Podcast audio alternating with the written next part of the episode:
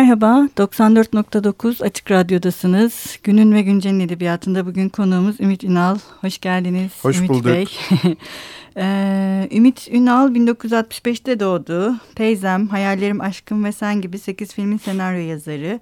Yazıp yönettiği ilk uzun metrajlı film 9 birçok ödül aldı ve 2003 yabancı dilde en iyi film Oscar ödülü için Türkiye'nin adayı olarak seçildi.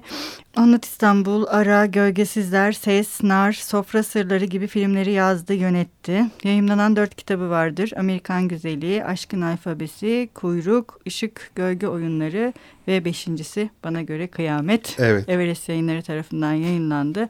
Umarız diğer kitaplarında pek yakın bir zamanda külliyen okuyabileceğiz. Yeniden e, diyelim Ümit Bey'in. E, benim e, burada daha önce e, senaryo yazan e, yazarları davet ettiğimde böyle e, hep dikkatimi çeken bir şey var. Senaryo yazan yazarların e, e, senaryo dışında bir hikaye anlatmaya başladıklarında e, ben hep onların eserlerini okurken şöyle bir şey hissediyorum. Yani aslında anlatmak istediğim başka bir şey var. Hmm. Ve o anlatmak istediğim başka şeyin karşılığı da hani hikaye ve roman olarak Hmm. ortaya çıkıyormuş gibi geliyor bana. Ee, bunu çok avantajlı bir şey olarak ben düşünüyorum ve avantajlı buluyorum. Hani hali hazırda bir hikaye var ama aslında başka bir şey anlatmak istiyorum. Bu çok velut bir şey bir taraftan. Ee, ki e, sizin kitabınızda da mesela okurken e, onu hissettim ama açıkçası çok şaşırdığımı da e, itiraf edeyim. Hani bu iyi anlamda bir şaşkın şaşkınlık. E, yani buradaki e, zaten anlatıcının kim olduğunu biz kitabın sonunda anlıyoruz Evet. her şeyden önce. Evet. Ve e, zaten kitap hani bu konuşan kim diye bir okurda soru işareti uyandırarak başlıyor ve sonrasında birçok kişinin sesiyle ilerleyen ve aslında yaklaşık iki gün gibi Evet. Bir süreyi çok kısa bir zaman zarfını e, anlatan bir Ama geçmişe dönüşler Dönüyor. Hı hı. birçok dönüş var yani. Evet. Sonuçta karakterler geçmişlerinden çok bahsediyorlar. Hani olayların geçtiği süre iki gün. Evet. iki, üç gün. Ee, peki yani neden e, yani bahar bu tabii çok spoiler vermeyeceğiz. Bahar zaten adı da çok manalı bence bahar yani. Ee, baharın e, hikayesi e, başka seslerin içine girdiği sonrasında işte anlatıcının kitabın sonunda kim olduğunun ortaya çıkması ve baharın sesiyle ortaya çıkan bir e, kitap bu. E, neden bu kadar çok sesli? Yani Bahar'ı işte sonradan e, çocukluğunun geçtiği yere gidiyor. Bunun neden böyle çok sesli bir şekilde kurguladınız? Ben Bu çoklu anlatıcı aslında edebiyatta çok kullanılan bir teknik. Ee, ben de daha önce e, 9 e, filmimde e, kullandım. 9'da da 6 karakter vardı ve e, olayları onların gözünden e, dinliyorduk. Bu e, yazara e, ya da 9'da hani yönetmene far- farklı perspektiflerden e, bakma e, imkanı veriyor. Ve o, okura da ya da seyirciye de e, o farklı perspektifleri karşılaştırıp e, farklı sonuçlara varma imkanı veriyor. Yazar hani bir şeyi doğrudan kendisi söylemek yerine e, birkaç karaktere farklı şekillerini söyletip aradaki farklarla oynayabiliyor mesela. Yani 9'u e, görenler varsa, hatırlayanlar varsa hani bir cinayet hikayesinin üzerinden e, herkes farklı hikayeler anlatıyor. Herkes o cinayeti e, sadece cinayeti değil aslında bütün mahalleyi farklı açılardan e, yorumluyor. Ve film bittiğinde e, kesin bir sonuç vermiyoruz hiçbir zaman. Katil şudur e, ya da budur demiyoruz ama e, seyircinin kafasında o mahalleye dair ciddi bir panorama e, oluşuyor. Bu romanda da aslında öyle bir şey yapmaya Evet, çalıştım evet, yani. E, ben bu romanı ilk önce senaryo olarak yazdım Hmm. ve filmini çekmek e, istemiştim. Hala da istiyorum. Evet bence Şu an, çekin. Güzel çok ee, güzel hala bir şekilde filmini çekeceğim. Ee, fakat senaryoda da e, bu çoklu anlatıcı yapısı Olacak. vardı. Hmm. Yine e, 9'daki gibi e, farklı karakterler bir kasabanın içindeki değişik karakterler e, konuşuyordu ve onların gözünden biz olayları izliyorduk. Peki e, bu biraz e, perspektif sadece sizin sinemayla değil e, resimle de sanırım değil mi? Yani doğrudan e, perspektifin kendisini her yönüyle ortaya çıkarmak ve ama aslında bunu hep güvenilmez anlatıcılara yapmak. Evet. Çünkü çoklu anlatı aynı zamanda Güvenilmez e, anlatıcı. güvenilmez anlatıcı demek. Bu Evet. sürekli bir hani oradan oraya e, Evet. gidip gelmek gibi. Evet. Seyirciye ya da okuyucuya bir e, bulmaca sunmak gibi bir şey aslında. Bunu zaten bütün yazarlar bir şekilde yapıyorlar. Ama tek bir karakter üzerinden yaptığınızda bir bakış açısı seçiyorsunuz. Yani hikayeyi hikaye yapan şey zaten bakış açısı.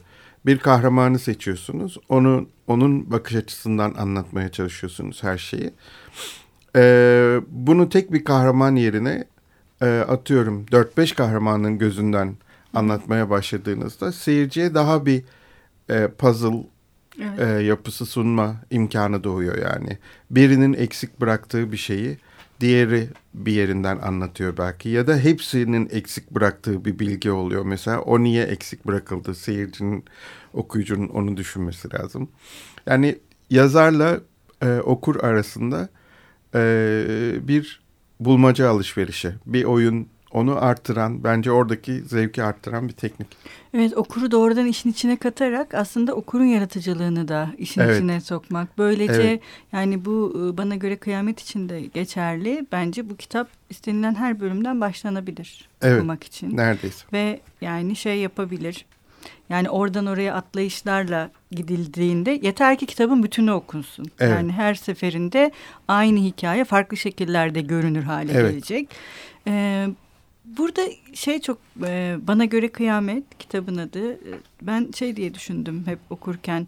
E, işte Bahar ve Maya'nın karşılaşması ve tüm e, dünyanın anlamlanırken yani yeni bir dil ve kelimelerin tek tek böyle şey olması, yeniden örülmesi gibi. Evet.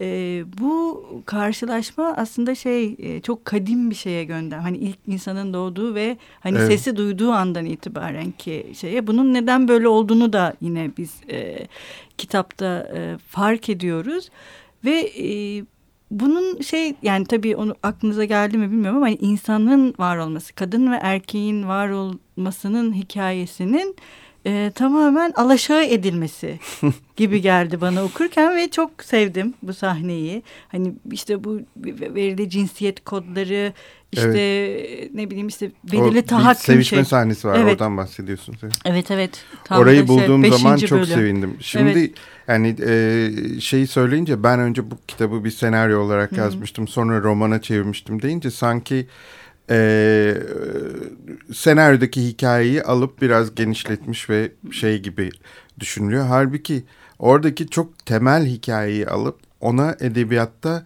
yeni bir söyleme şekli e, bulmam gerekiyordu. O da aslında çok acı verici ve zor bir Belli, e, süreç.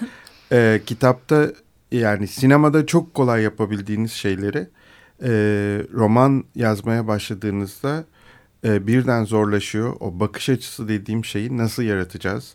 E, sinemada çok çok daha kolay hani e, belli tekniklerle çözülebilecek şeyleri romanda çözebilmek için çok uğraştım. Ve o iki karakterin sevişme sahnesi e, onun için sinemasal bir çözüm vardı aklımda. O sevişme sahnesinin tuhaflığını, yepyeniliğini, acayipliğini anlatmak için sinemasal bir çözüm vardı aklımda. Fakat onu edebiyata çevirirken ne yapacağım? Zaten e, kitap neredeyse onu bulduğum zaman e, doğdu diyebilirim. Ben bunu nasıl yapmalıyım? E, bu sahneyi nasıl anlatmalıyım? Ona bir e, çözüm buldum. Ondan sonra ha tamam dedim bu romanı e, yazabileceğim. Ne güzel. Evet bir ara verelim isterseniz. Buyurun. Bugün ne çalalım ne istersiniz?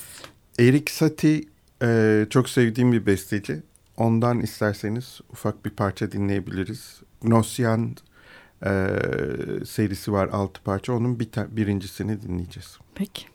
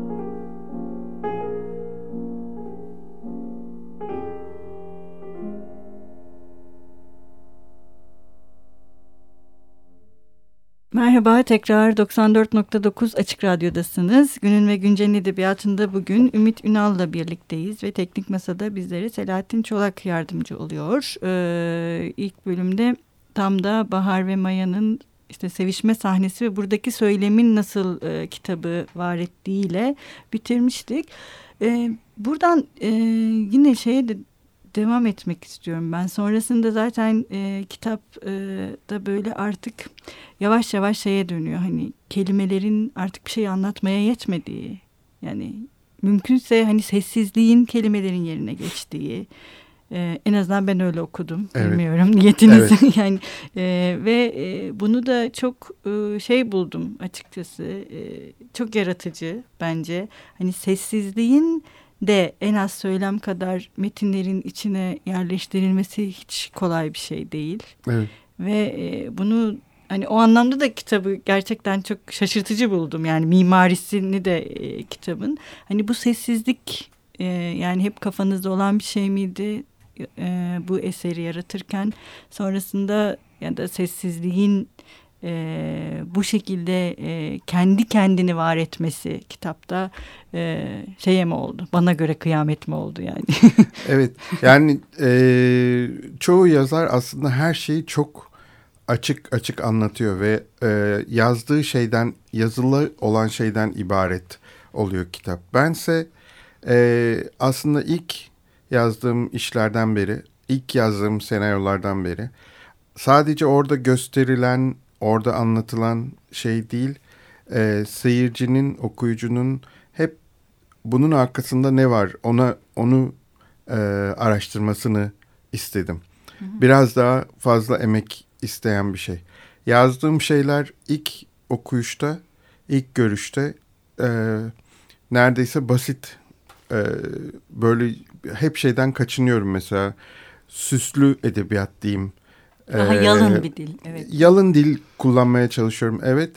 Ee, onu onu o da bir e, klişe biraz hani evet. yalın dil sahibi. Sırf o da e, değil. E, ama bu ya, yazılı şeyin arkasında ne var? Asıl okuyucunun hep onu merak etmesini, onu oraya tetiklenmesini evet. e, hayal ettim yani. E, şey e, sadece böyle o dilin etkisiyle yaratılan bir büyü ve e, sadece dilin nasıl diyeyim büyüsü yani Hı. beni kesmiyor edebiyatta.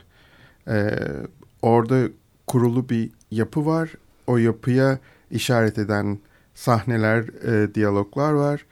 E, okuyucunun o yapıyı kavramaya çalışmasını Evet. Ee, bu da oyunun bir parçası. İstiyorum. Bu da oyunun Ve onun yaratıcılığının. Bir parçası. Evet. Evet. Aslında bu şey gibi ben mesela okurken kitabı kendim de ha böyle şeydi o sessizliklere ben de böyle bir kendi susuşlarım ve işte duruşlarım mesela ben de bir durup düşündüm ve şey evet. yaptım. Bu da aslında bu bunu bir sanat yapıtı haline çeviriyor. Salt bir metin olmaktan çıkarıp hani biraz daha performansın da işine içine, içine girdiği evet. ve sizin de e, orada sadece bir okur olarak değil hani ne bileyim o susuşlarda siz de oradasınız. Evet. Yani onun bir parçası haline geliyorsunuz ve bu e, 2000'lerden sonra baya yani e, Türkçe edebiyatta yapıl maya çalışılan yani e, mesela Murat Yalçın onun da eserleri böyle bana hep bir plastik sanatlar hmm. şeyi gibi bir performans gibi gelir. E, mesela onun eserlerini de çok düşündüm bu özellikle sizin hmm. kitabınızı okurken. Yani sizin mesela böyle bir bunu bir yani sizin kafanızdaki şey böyle bir şey mi bu yapı? Yani hani sinemanın işte sinemanın içinde olduğu ne bileyim metnin içinde olduğu e, resmin içinde olduğu, işte hem kelimelerin hem sessizliğin içinde olduğu yaratıcı bir performans gibi mi düşünüyorsunuz? ben sonuçta e, aslında sinemadan geldiğim için yani üniversitede sinema okudum ve 30 küsur senedir e, sinema düşünüyorum, sinema yapmaya çalışıyorum. E, geri kalan yaptığım her şey sanki onun bir e, parçası gibi. Ee, biraz da aslında sinemada da beni çok edebi bulanlar var. Yani Öyle. sinemaya göre edebi e, ama edebiyata göre sinemasal e, bir e, tarafım var. Bir yandan resim yapıyorum. Yani e, aslında bu konularda kendince bir yeteneği olan bir insan e, ister istemez hepsine bir şekilde hı hı. bulaşmak zorunda bence. Resme de, Sanat. Yani zaten hani resimle ilgilenmeyen en azından seyirci olarak ilgilenmeyen bir e, sinemacı çok zor. Bence mutlaka resim resmi bilmesi lazım sinema yapan bir insanın. E, ve e, en azından izleyici olarak e, çok içinde olması lazım. E, zaten bu kitapta benim kendi Resimleri, desenlerim de var. Evet, desenleriniz ee, var. Şey yaparken, romanı yazarken bir yandan işte bu desenleri de çiziyordum ve aslında rom, romanla birebir örtüşen desenler değil. Her biri bir sahneye denk düşmüyor mesela. Hmm, Romanda, ben de tam onu soracaktım. Evet. Romanlarda desen olduğu zaman genelde hani illüstre eder e, romanı ve bir sahneyi canlandırır oradaki bir resim. Benim buradaki desenler öyle değil ama romanın atmosferini e, güçlendirdiğini düşünüyorum. Çünkü tam da gerçekten yazarken işte bu resimleri yaptım ve hep bu romanı e, düşünerek yaptım.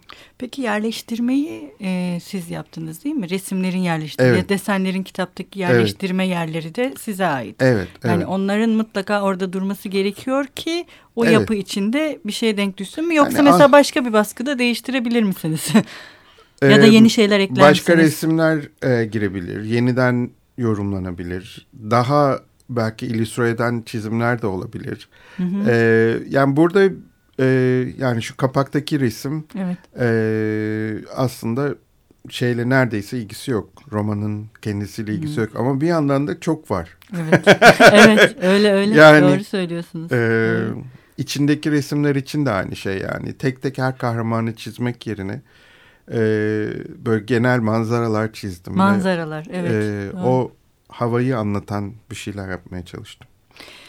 Evet, e, bugün de programımızın sonuna geldik. Biz programımızda yazarlarımızın okurları için e, ve dinleyenlerimiz için okuduğu bir bölümle veda ediyoruz. Bugün siz de bize hangi bölüm okuyacaksınız ben de merak ettim.